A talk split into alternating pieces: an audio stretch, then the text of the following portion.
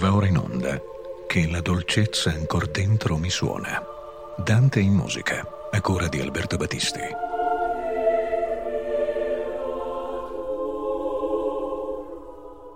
Cari ascoltatrici, cari ascoltatori, un saluto da Alberto Battisti da Roberto Spinelli per questa nuova puntata, la settima, di Che la dolcezza ancora dentro mi suona, il nostro itinerario dantesco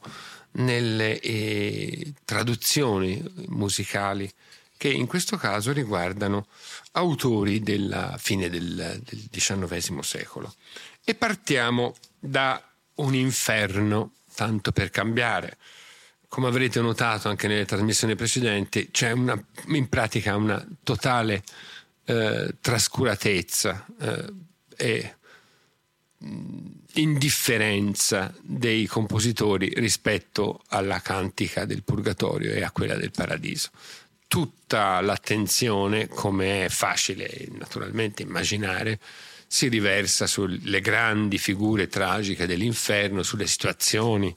eh, dell'orrido infernale dantesco e in questo caso abbiamo un'altra di queste incarnazioni sonore, questa volta all'organo organo che viene eh, genialmente, va detto, eh, eh, prestato come luogo di infernale capacità di accumulazione di suoni e di dissonanze e di impressionante violenza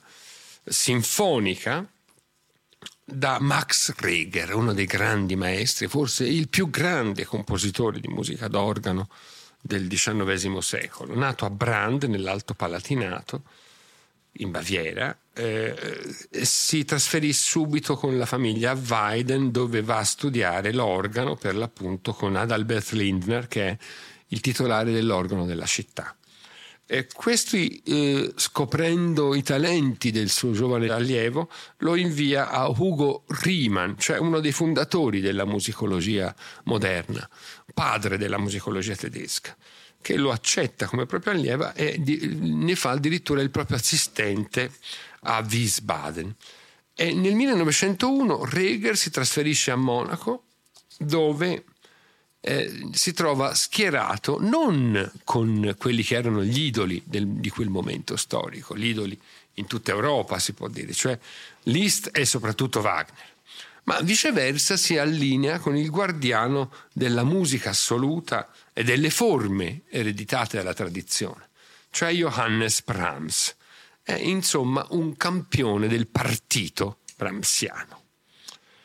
Nel 1907 sarà professore di composizione all'Università a Lipsia, quindi la città di Johann Sebastian Bach, dove più forte è la presenza di quell'eredità, di quella figura paterna, di quell'immagine paterna della, di tutta la musica, ma in particolare per la musica tedesca, il romanticismo elegge proprio Bach a padre della nazione. E nel 1911 assume la direzione dell'orchestra di Meiningen, un complesso che era stato portato a livelli eccelsi da Hans von Bülow, allievo di Liszt e primo interprete del Tristano di Wagner, nonché primo marito di Cosima, figlia di Liszt e poi destinata a essere la moglie di, appunto, di Richard Wagner, e poi dopo Bülow da Richard Strauss, altro grande presenza direttoriale nell'orchestra di Meiningen va detto che la visione musicale di Reger è eh, la visione della, dell'arte musicale, della, eh, dello spirito che anima la composizione, è completamente fondata sulla sua devozione integrale a Johann Sebastian Bach. È una devozione che è evidente nel magistero polifonico e nel magistero contrappuntistico di tutti i suoi lavori e in un trattamento dell'armonia che è condotta fino alle estreme conseguenze del cromatismo. Cioè le scoperte che erano state eh, di, di, tutta la musica del XIX secolo, ma in particolare eh, portate avanti eh, fino ai confini, alle colonne d'Ercole della tonalità, da Liszt, da Wagner, ma anche per certi aspetti dello stesso Brahms e da altri compositori, eh, qui sono eh, davvero estremizzate. E questi aspetti che sono centrali in, nel linguaggio dottissimo di Max Reger, quasi anche un po' troppo gravato da questa dottrina professorale, si potrebbe dire, oggi ci appaiono come le estreme convulsioni di una tradizione tonale che è davvero spinta fino ai confini ultimi della densità e della complessità dell'intreccio. E in questo senso nelle opere per organo, suo malgrado si potrebbe dire, eh, l'eredità di Liszt è innegabile, perché Liszt aveva dedicato un numero di, di lavori importanti proprio all'organo e lo spirito di questi lavori continua a, certamente a influenzare eh, le opere di Reger, ma soprattutto mi sembra questo pezzo straordinario che è composto nel 1901 ed è giudicato dallo stesso autore, da Max Reger, forse la più difficile fra le sue composizioni. È di un virtuosismo trascendentale. Si tratta della fantasia sinfonica e fuga opera 57 che è chiamata Inferno perché lo stesso Reger avrebbe eh, confessato di essersi ispirato alle visioni infernali di Dante nel comporla. C'è una prima parte in cui questo tipo di eh, scrittura fantastica, benché poi bene, ottimamente organizzata in termini come di, come di, una sonata, diciamo molto libera, prelude, ma con una ampiezza davvero eh, inusitata, a una grande fuga in cui le memorie del fugato della Sinfonia Dante di Lipsen, il Purgatorio della Sinfonia Dante di Liszt, eh, non sono certamente i, da escludere, quantomeno. Ascoltiamola nelle esecuzioni di Edgar Krapp all'organo.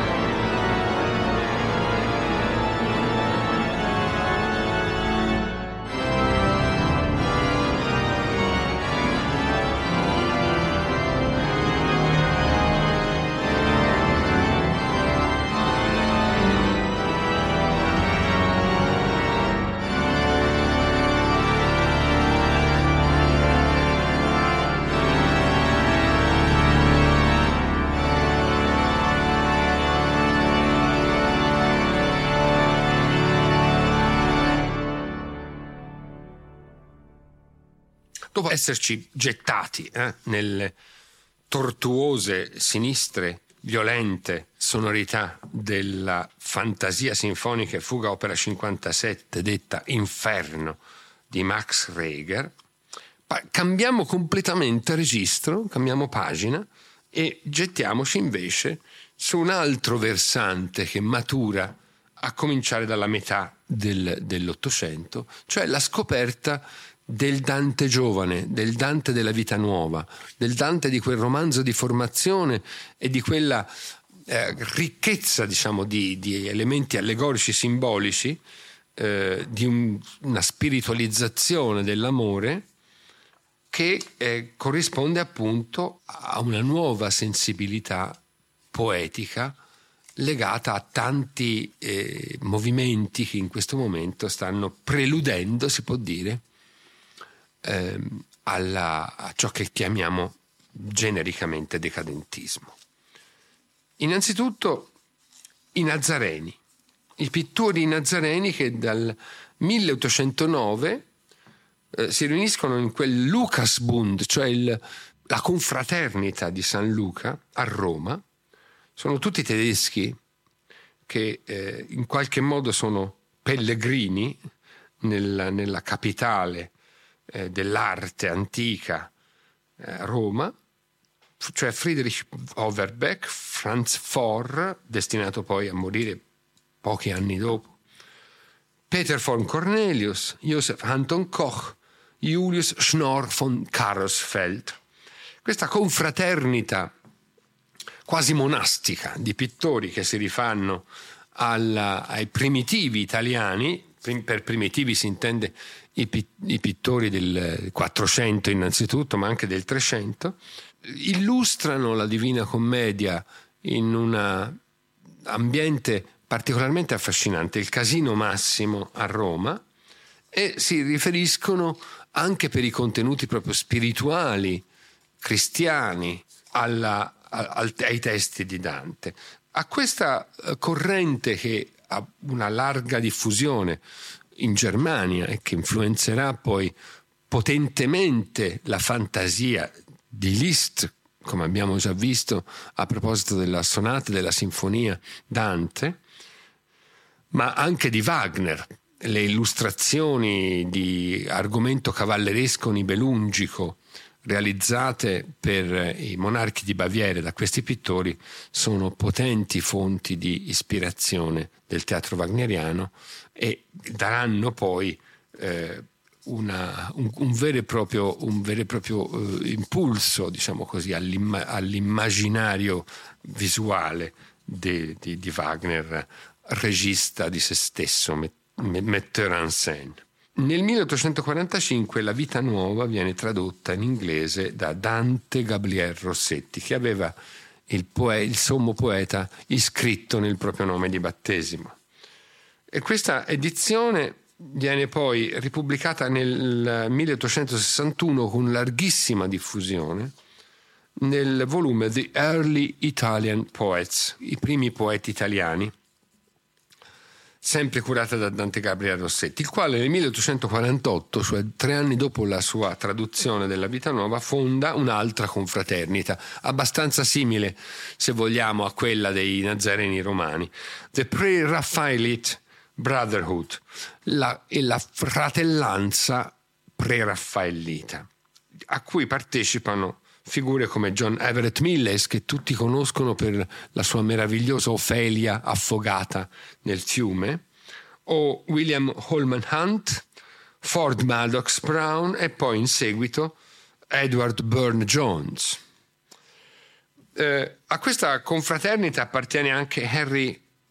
almeno come epigono, al, mm, Henry James Holiday, l'autore di quella celebre pittura che in realtà oggi noi conosciamo come una vera e propria cartolina, eh, Dante che incontra Beatrice al ponte di Santa Trinita, realizzata nel 1883.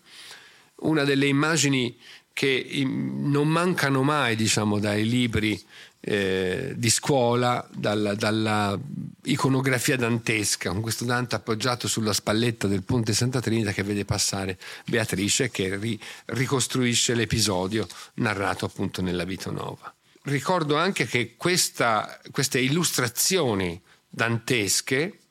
avranno poi un'edizione anche in Italia, una Vita Nuova illustrata dai quadri di Dante Gabriel Rossetti, pubblicata a Torino nel 1902 il, mondo del Dante delle rime e della vita nuova, quindi del Dante giovane, del Dante giovane innamorato, prima che egli stesso si trasformi nel pellegrino celeste, è già colta nel 1865, l'anno della celebrazione di Dante, del centenario della nascita di Dante in Italia, l'anno diciamo di fondazione del culto dantesco come padre della patria, da Amilcare Ponchielli in questo sonetto tanto gentile e tanto onesta pare che ora vi propongo nell'ascolto uh,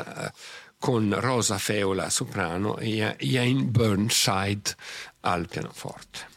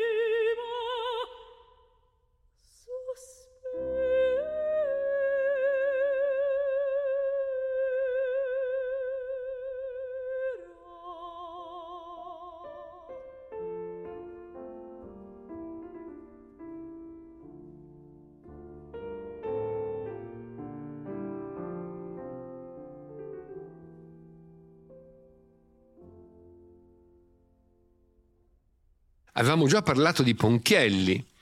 a proposito di un'altra eh, lirica dantesca nella terza trasmissione. E qui lo ritroviamo in questo tanto gentile e tanto onesta pare, che diventa quasi un chiodo fisso, si potrebbe dire, della, della musica vocale da camera per tanti autori. Per esempio lo stesso Hans von Bülow che abbiamo ricordato poco fa, allievo di Liszt, che eh, addirittura trascriverà il, sonetto dell'allievo per pianoforte solo. È tanto gentile e tanto onesta pare ancora ehm, nella versione appunto per pianoforte solo di, di Franz Liszt, ma eh, tratto dalla composizione vocale di Hans von Bülow. Ascoltiamolo nella esecuzione di Leslie Howard, almeno parzialmente.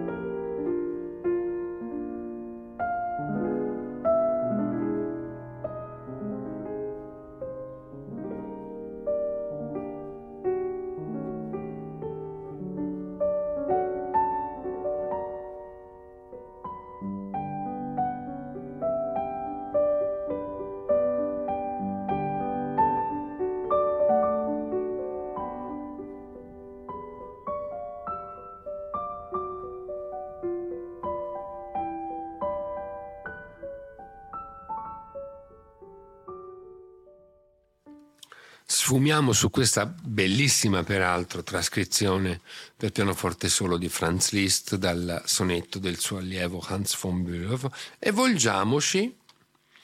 a un'altra interpretazione di tanto gentile e tanto onesta pare, composta nel 1882 da Ciro Pinsuti, un compositore toscano di Sila Lunga che ebbe eh, una certa fortuna eh, in eh, Inghilterra. Aveva avuto il privilegio di studiare a Bologna con Gioacchino Rossini e diventa un autore eh, di musica naturalmente vocale eh, in, perfetta, in perfetto stile melodico italiano, particolarmente autorevole in Inghilterra, ma anche in America, dove peraltro viene anche pubblicato questo sonetto nel 1882. Ascoltiamolo perché si tratta di una composizione da camera molto gradevole e che ancora una volta ci eh, indirizza verso questa più tenera immagine di Dante, di un Dante innamorato, di un Dante che non si misura ancora con i massimi sistemi, ma che eh, viceversa coltiva la freschezza di questo amore giovanile.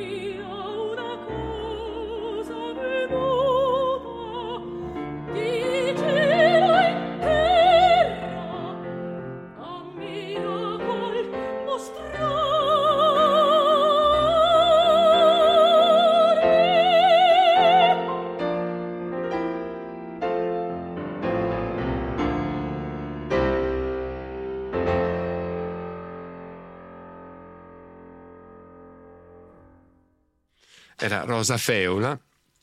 con Jane Burnside nel tanto gentile e tanto onesta pare di Ciro Pinsuti. Ma uh, l'Inghilterra, come abbiamo detto, grazie proprio ai preraffaelliti, pittori e poeti, eh, svilupperà una sensibilità molto eh, particolare per la poetica del Dante della vita nuova. E per queste, questa immaginazione sognante e anche fervente di una passione giovanile. Alla fine dell'Ottocento in Inghilterra troviamo un compositore piuttosto sconosciuto al grande pubblico, William Wallace, anzi per l'esattezza bisogna dire Scozia perché un, come già il cognome vi rivela è uno scozzese puro sangue di Edimburgo eh, che eh, si inclina all'ispirazione dantesca tratta proprio e dalla vita nuova e dalla Beatrice del, pa- del Paradiso quindi da tutta un'altra visione della Divina Commedia non più indirizzata a, al, ai fracassi infernali, agli stridori infernali e al, agli orrori dell'inferno, ma agli splendori viceversa del paradiso. Eh, William Wallace è probabilmente uno dei primissimi eh, autori inglesi di un poema sinfonico, sulla scorta naturalmente del modello di Liszt, ancora una volta. E il poema sinfonico in questione si intitola The Passing of Beatrice. Questo poema sinfonico è basato su un episodio che Dante non descrive propriamente. Questo è William Wallace stesso che introduce la sua partitura. Egli, cioè Dante e Beatrice, sono portati in alto dentro l'empireo del paradiso e il paradiso si apre davanti a loro. Citiamo a questo punto il luogo, cioè l'inizio del trentunesimo del paradiso. In forma dunque di candida rosa, mi si mostrava la milizia santa che nel suo sangue Cristo fece sposa. E Dante è perso nella meraviglia di questa visione. E rivolgendo una domanda a Beatrice, si accorge che ella non è più al suo fianco, ma è entrata a far parte di quella rosa. Ha ripreso, per così dire, il suo posto fra i beati nella candida rosa. Ecco, la musica del poema sinfonico di Wallace descrive questa trasformazione, transizione di Beatrice dalla figura al fianco di Dante, la sua guida fra i cieli del paradiso, alla anima beata e rifulgente in uno dei petali di questa candida rosa che costituisce il culmine del paradiso stesso. Una partitura intensamente romantica che ha dentro di sé sia l'aspirazione a questa purezza luminosa dell'immagine dantesca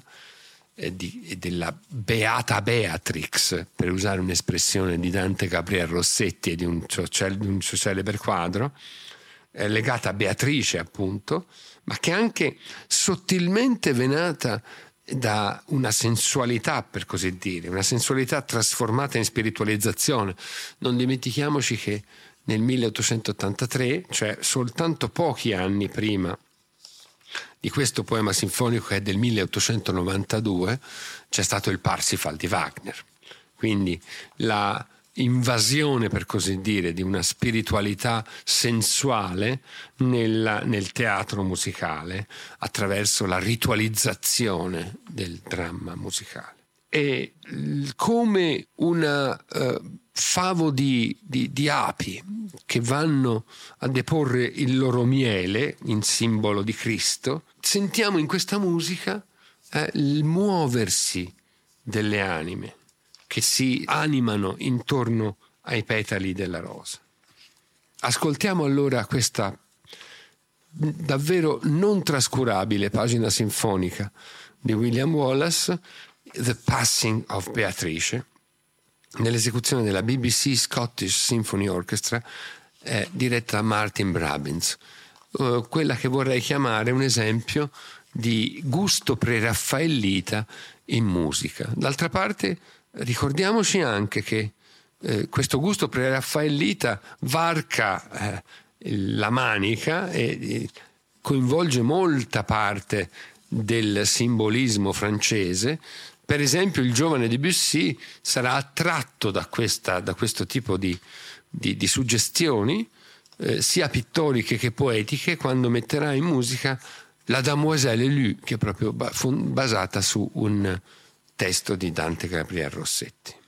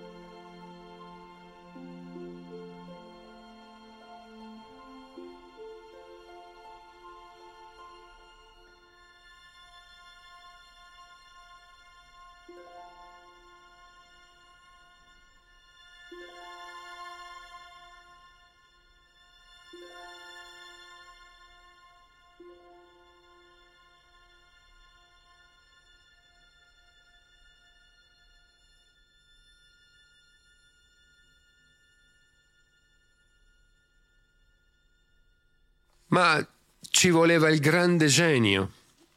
per arrivare alla sfida con cui si potrebbe dire si chiude il XIX secolo, la sfida del paradiso, la sfida di trovare la forza, il coraggio di metter mano a quei versi,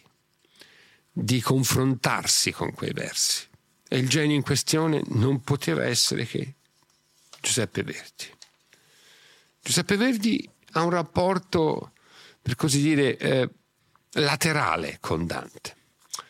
Eh, la sua primissima opera, Roberto Conte di San Bonifacio, ci vede eh, fra i protagonisti il personaggio di Cunizza, Cunizza romano che è una figura appunto del para- che poi compare nel Paradiso di Dante, ma è una pura convergenza di natura storica, mm, non c'è certo un'ispirazione dantesca. Eh, per arrivare a, un, a una piena consapevolezza da parte di Verdi di questo confronto, eh, bisogna aspettare gli ultimi anni della sua carriera, quando credendo che siano versi di Dante, mette in musica una Ave Maria nel 1880 e nello stesso anno un Padre Nostro, cosiddetto volgarizzato da Dante. In realtà queste volgarizzazioni di, dei testi latini delle preghiere non erano opera di Dante, ma questo non era, non era certamente noto a Verdi, quale pensava di mettere in musica Dante. Laddove invece appunto si confronta con il Dante Supremo è soltanto negli ultimissimi anni della sua vita. Non sappiamo se collocarlo tra il 1888 e il 1890, siamo quindi in un periodo fra il, l'Otello e il Falstaff, quando Verdi si accosta alle laudi alla Vergine Maria, che verranno pubblicate insieme agli altri tre pezzi sacri, appunto come quattro pezzi sacri, nel 1898 da, da, dall'editore Ricordi, quasi forzando la mano a Verdi che includesse anche queste laudi alla Vergine Maria nella, nella pubblicazione. In realtà le laudi alla Vergine Maria sono molto diverse dagli altri pezzi. Possono magari più assomigliare alla, alla Vammerea sulla scala enigmatica, eh, che è un pezzo di pura polifonia ma eh, certamente sono lontanissime dallo spirito dello Stabat Mater e del Te Deum che invece hanno ancora quella potenza di grande musica sinfonico-corale non immune da una sensibilità anche teatrale certamente che le accomuna anche per molti aspetti alla messa dal Requiem. No, le laudi alla Vergine Maria sono oh, il primo frutto di quel tornate all'antico e sarà un progresso, questo ripensamento del passato, della gloria polifonica della tradizione antica italiana, di Palestrina in particolare, ma anche dei madrigalisti, che eh, tanto eh, innerverà l'ispirazione musicale della generazione dell'80 per l'appunto, cioè di Gianfrancesco Malipiero, ma anche degli autori su- successivi come Goffredo Petrassi e lo stesso Luigi Dalla Piccola. Questo neomadrigalismo che possiamo vedere nascere proprio qui, con il Laudi alla Vergine Maria, con questa candore, con questa castità affidata a quattro voci femminili in cui eh, la purezza della voce e nel rapporto intimissimo con la parola cerca di tradurre quello che è davvero l'intuizione forse più vertiginosa di Dante nel paradiso. Il, nel paradiso regna la polifonia. Il paradiso è la concordia fra gli elementi discordi, cioè fra le diversità, la concordia discourse che si materializza nella meravigliosa invenzione del cantare insieme e dell'armonizzare in concento divino la moltitudine delle individualità. Questo concetto che soltanto in tempi molto molto recenti si può dire è stato conquistato alla visione sonora della Divina Commedia e del Paradiso in particolare, al percorso che dalle dissonanze infernali alla monodia, anzi all'omofonia, della preghiera gregoriana del Purgatorio ci conduce fino allo splendore della musica che rappresenta l'armonia dell'universo, intesa appunto come polifonia, eh, è intuita secondo me da, da, da Verdi in questa nudità estrema, totalmente immersa nella, nella timbrica femminile e spesso così tradita dalle esecuzioni che associando le laudi agli altri tre pezzi sacri eh, affidano a un grande coro, spesso di, di, di, un teatro d'opera oppure di un grande eh, organismo sinfonico, l'esecuzione di ciò che invece è pensato per pochissime voci, per musica vocale da camera e che vive in questa sua dimensione cameristica la propria autentica natura che è quella appunto del rapporto intimo fra il suono e la parola. E che parola! Vergine madre, figlia del tuo figlio, umile e alta, più che creatura, termine fisso d'eterno consiglio, tu sei colei che l'umana natura nobilitasti sì, che il suo fattor non disdegnò di farsi tua fattura. Vertigine teologica culmine della visione dell'Evish Biblisches, direbbe Goethe, che da qui ha tratto tutta la sua ispirazione per il finale del Faust, cioè di quell'eterno elemento femminile che accoglie nella sua pietà, nella sua dolcezza, come il ventre materno, appunto, in cui germina il fiore della salvezza e che accoglie l'umanità questo ritorno nel ventre della madre. È un capolavoro assoluto, cinque minuti di musica che hanno in sé la più accecante capacità di tradurre.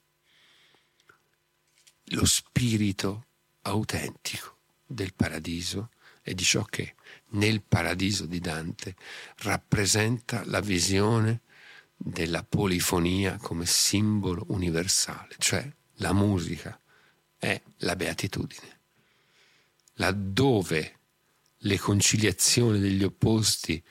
si armonizzano insieme, là c'è Dio. Questa via mostrata agli uomini di cosa possa essere l'assenza del conflitto, la risoluzione del conflitto, la convivenza armoniosa quanto di più grande Dante ha indicato profeticamente sulle sorti non soltanto,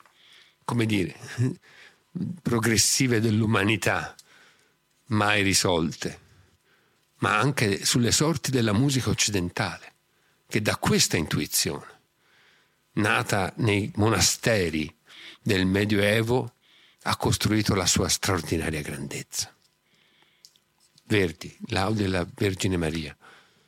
con il coro della radio di Stoccolma, preparato da Eric Eriksson e la direzione di Riccardo Muti.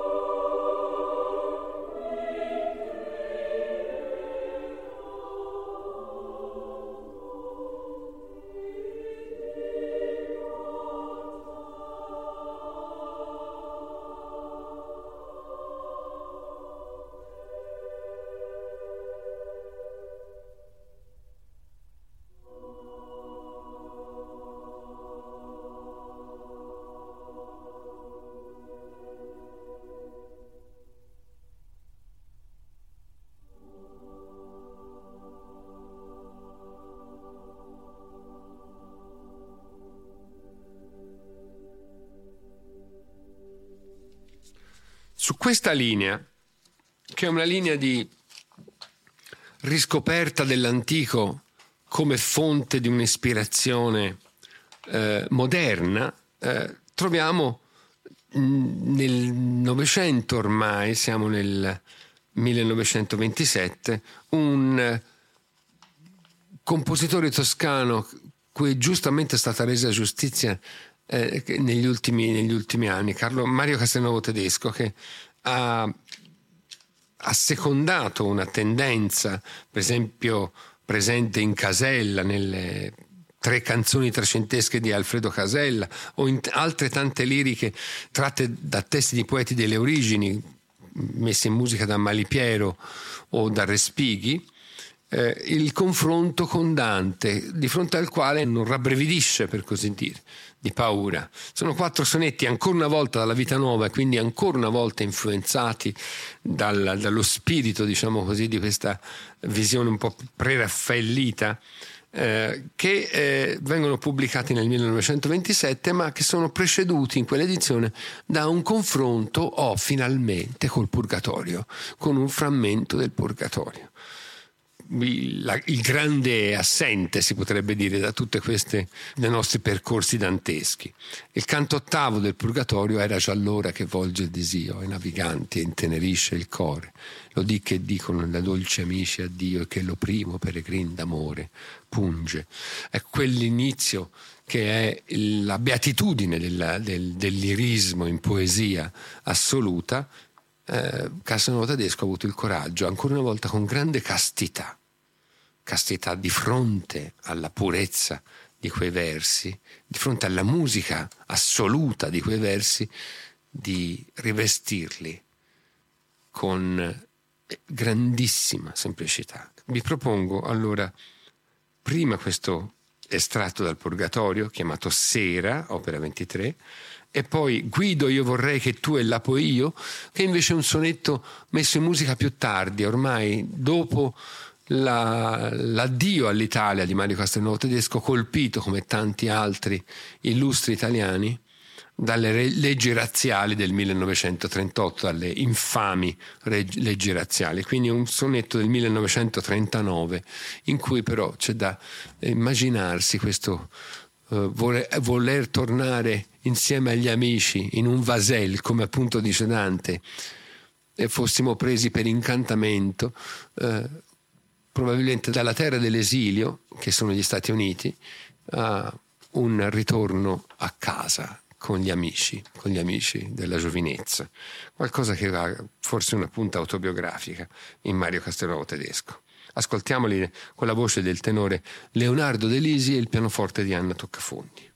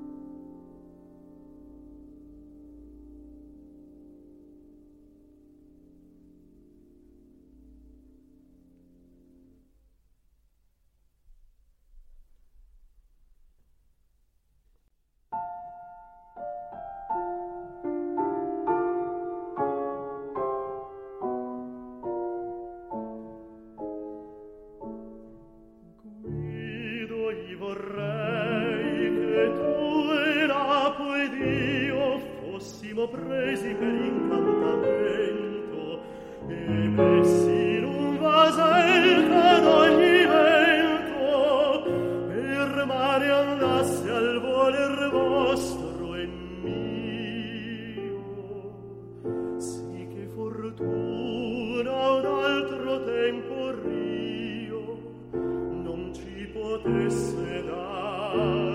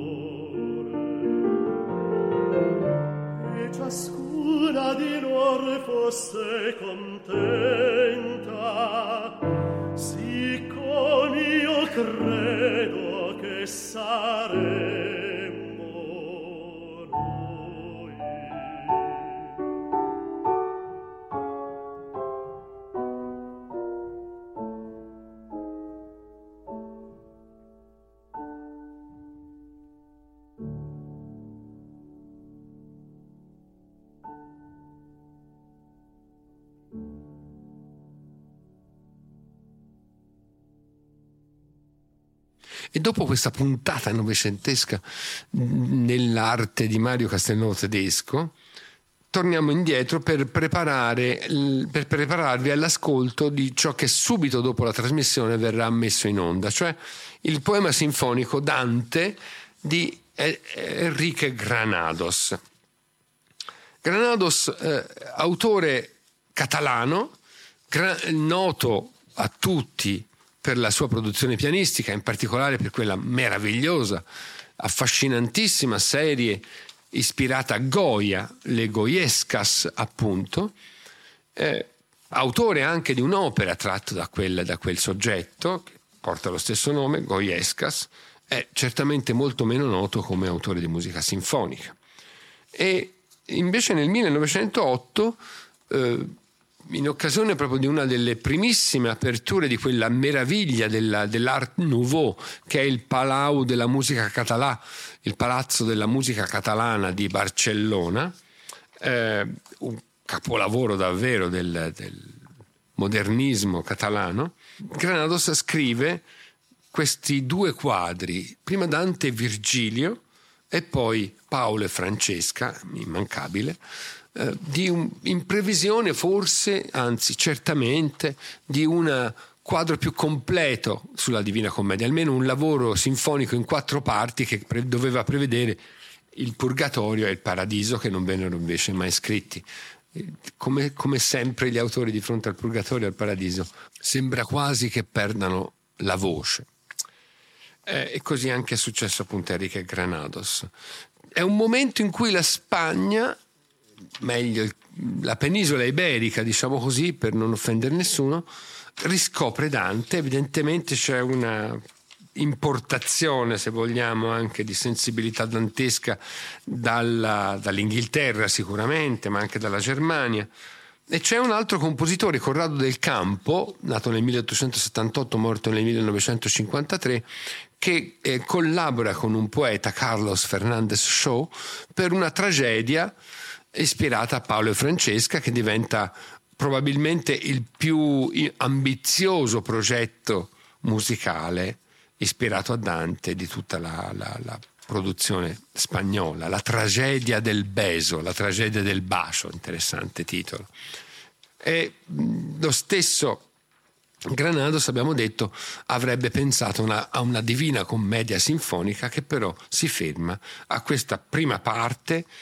eh, un'introduzione vera e propria con Dante e Virgilio nella, nella selva oscura, in cui il richiamo chiaramente wagneriano, a cominciare dalla, dall'orchestrazione che prevede ben quattro tube wagneriane, quattro tromboni, tuba contrabbasso, tre trombe, quattro corni, tre fagotti, controfagotto, quindi per i colori richiama certamente pagine illustri del ring, ma poi per la costruzione sembra quasi affiancarsi a certe soluzioni che sono quelle di Gustav Mahler nello stesso periodo, eh, anche se è da escludere, mi sembra, completamente una possibile relazione fra i due compositori, ma certi elementi maleriani non mancherete certo di coglierli ascoltandoli tra poco. La seconda parte invece abolisce la parte, eh, il colore wagneriano delle tube, si muove nella tradizione del mulinello sinfonico cromatico, della tempesta infernale che mai non resta, per poi introdurre, ecco la novità, un canto solistico, quello di un mezzo soprano che in intona i versi di Dante. Qui c'è il coraggio di mettere in musica le parole di Francesca, non di tradurle musicalmente, affidandole, come era spesso accaduto in precedenza, a un clarinetto, un oboe o a un'altra sezione dell'orchestra liricamente distesa nella reinvenzione del racconto di Francesca. Qui è proprio lei che comincia con i versi dopo l'apostrofe a Dante che non viene invece messa in musica un animal grazioso e benigno che visitando vai per l'aereo perso noi che tignemmo il mondo di sanguigno comincia da questo punto cioè se fosse amico il re dell'universo noi pregheremo lui della tua pace poiché hai pietà del nostro mal perverso. Di quel che udire e che parlar vi piace noi udiremo e parleremo a voi mentre che il vento come fa, ci tace. E poi la collocazione della propria origine, della propria provenienza. Siede la terra dove nata fui, sulla marina, dove il Po discende, per aver pace coi seguaci sui. E poi amor che accol gentil ratto s'apprende, qui sappiamo com'è. Uh, ci sono alcuni tagli e poi tutto si conclude con quel giorno più non vi leggemmo avanti. Mentre invece la reazione di Dante, cioè il suo mentre che l'uno spirito questo disse, l'altro piangeva sì che di pietade, io venni men, così com'io morisse, e caddi come corpo morto cade è reso da un fragoroso colpo di timpano con tre F, il corpo morto che cade, e dopo questa caduta, ecco che Granados si spinge quasi fino al calco wagneriano del celebre motivo del desiderio del Tristano Esotta. Prima di spengere nelle ultime undici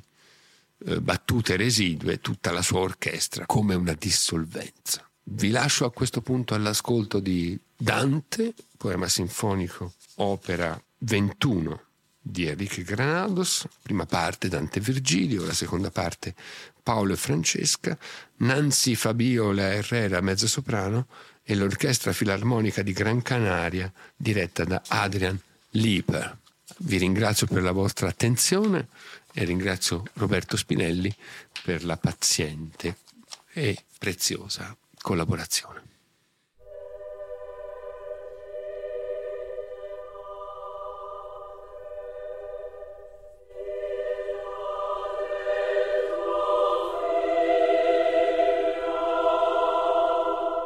Abbiamo ascoltato che la dolcezza ancora dentro mi suona. Dante in musica, a cura di Alberto Battisti.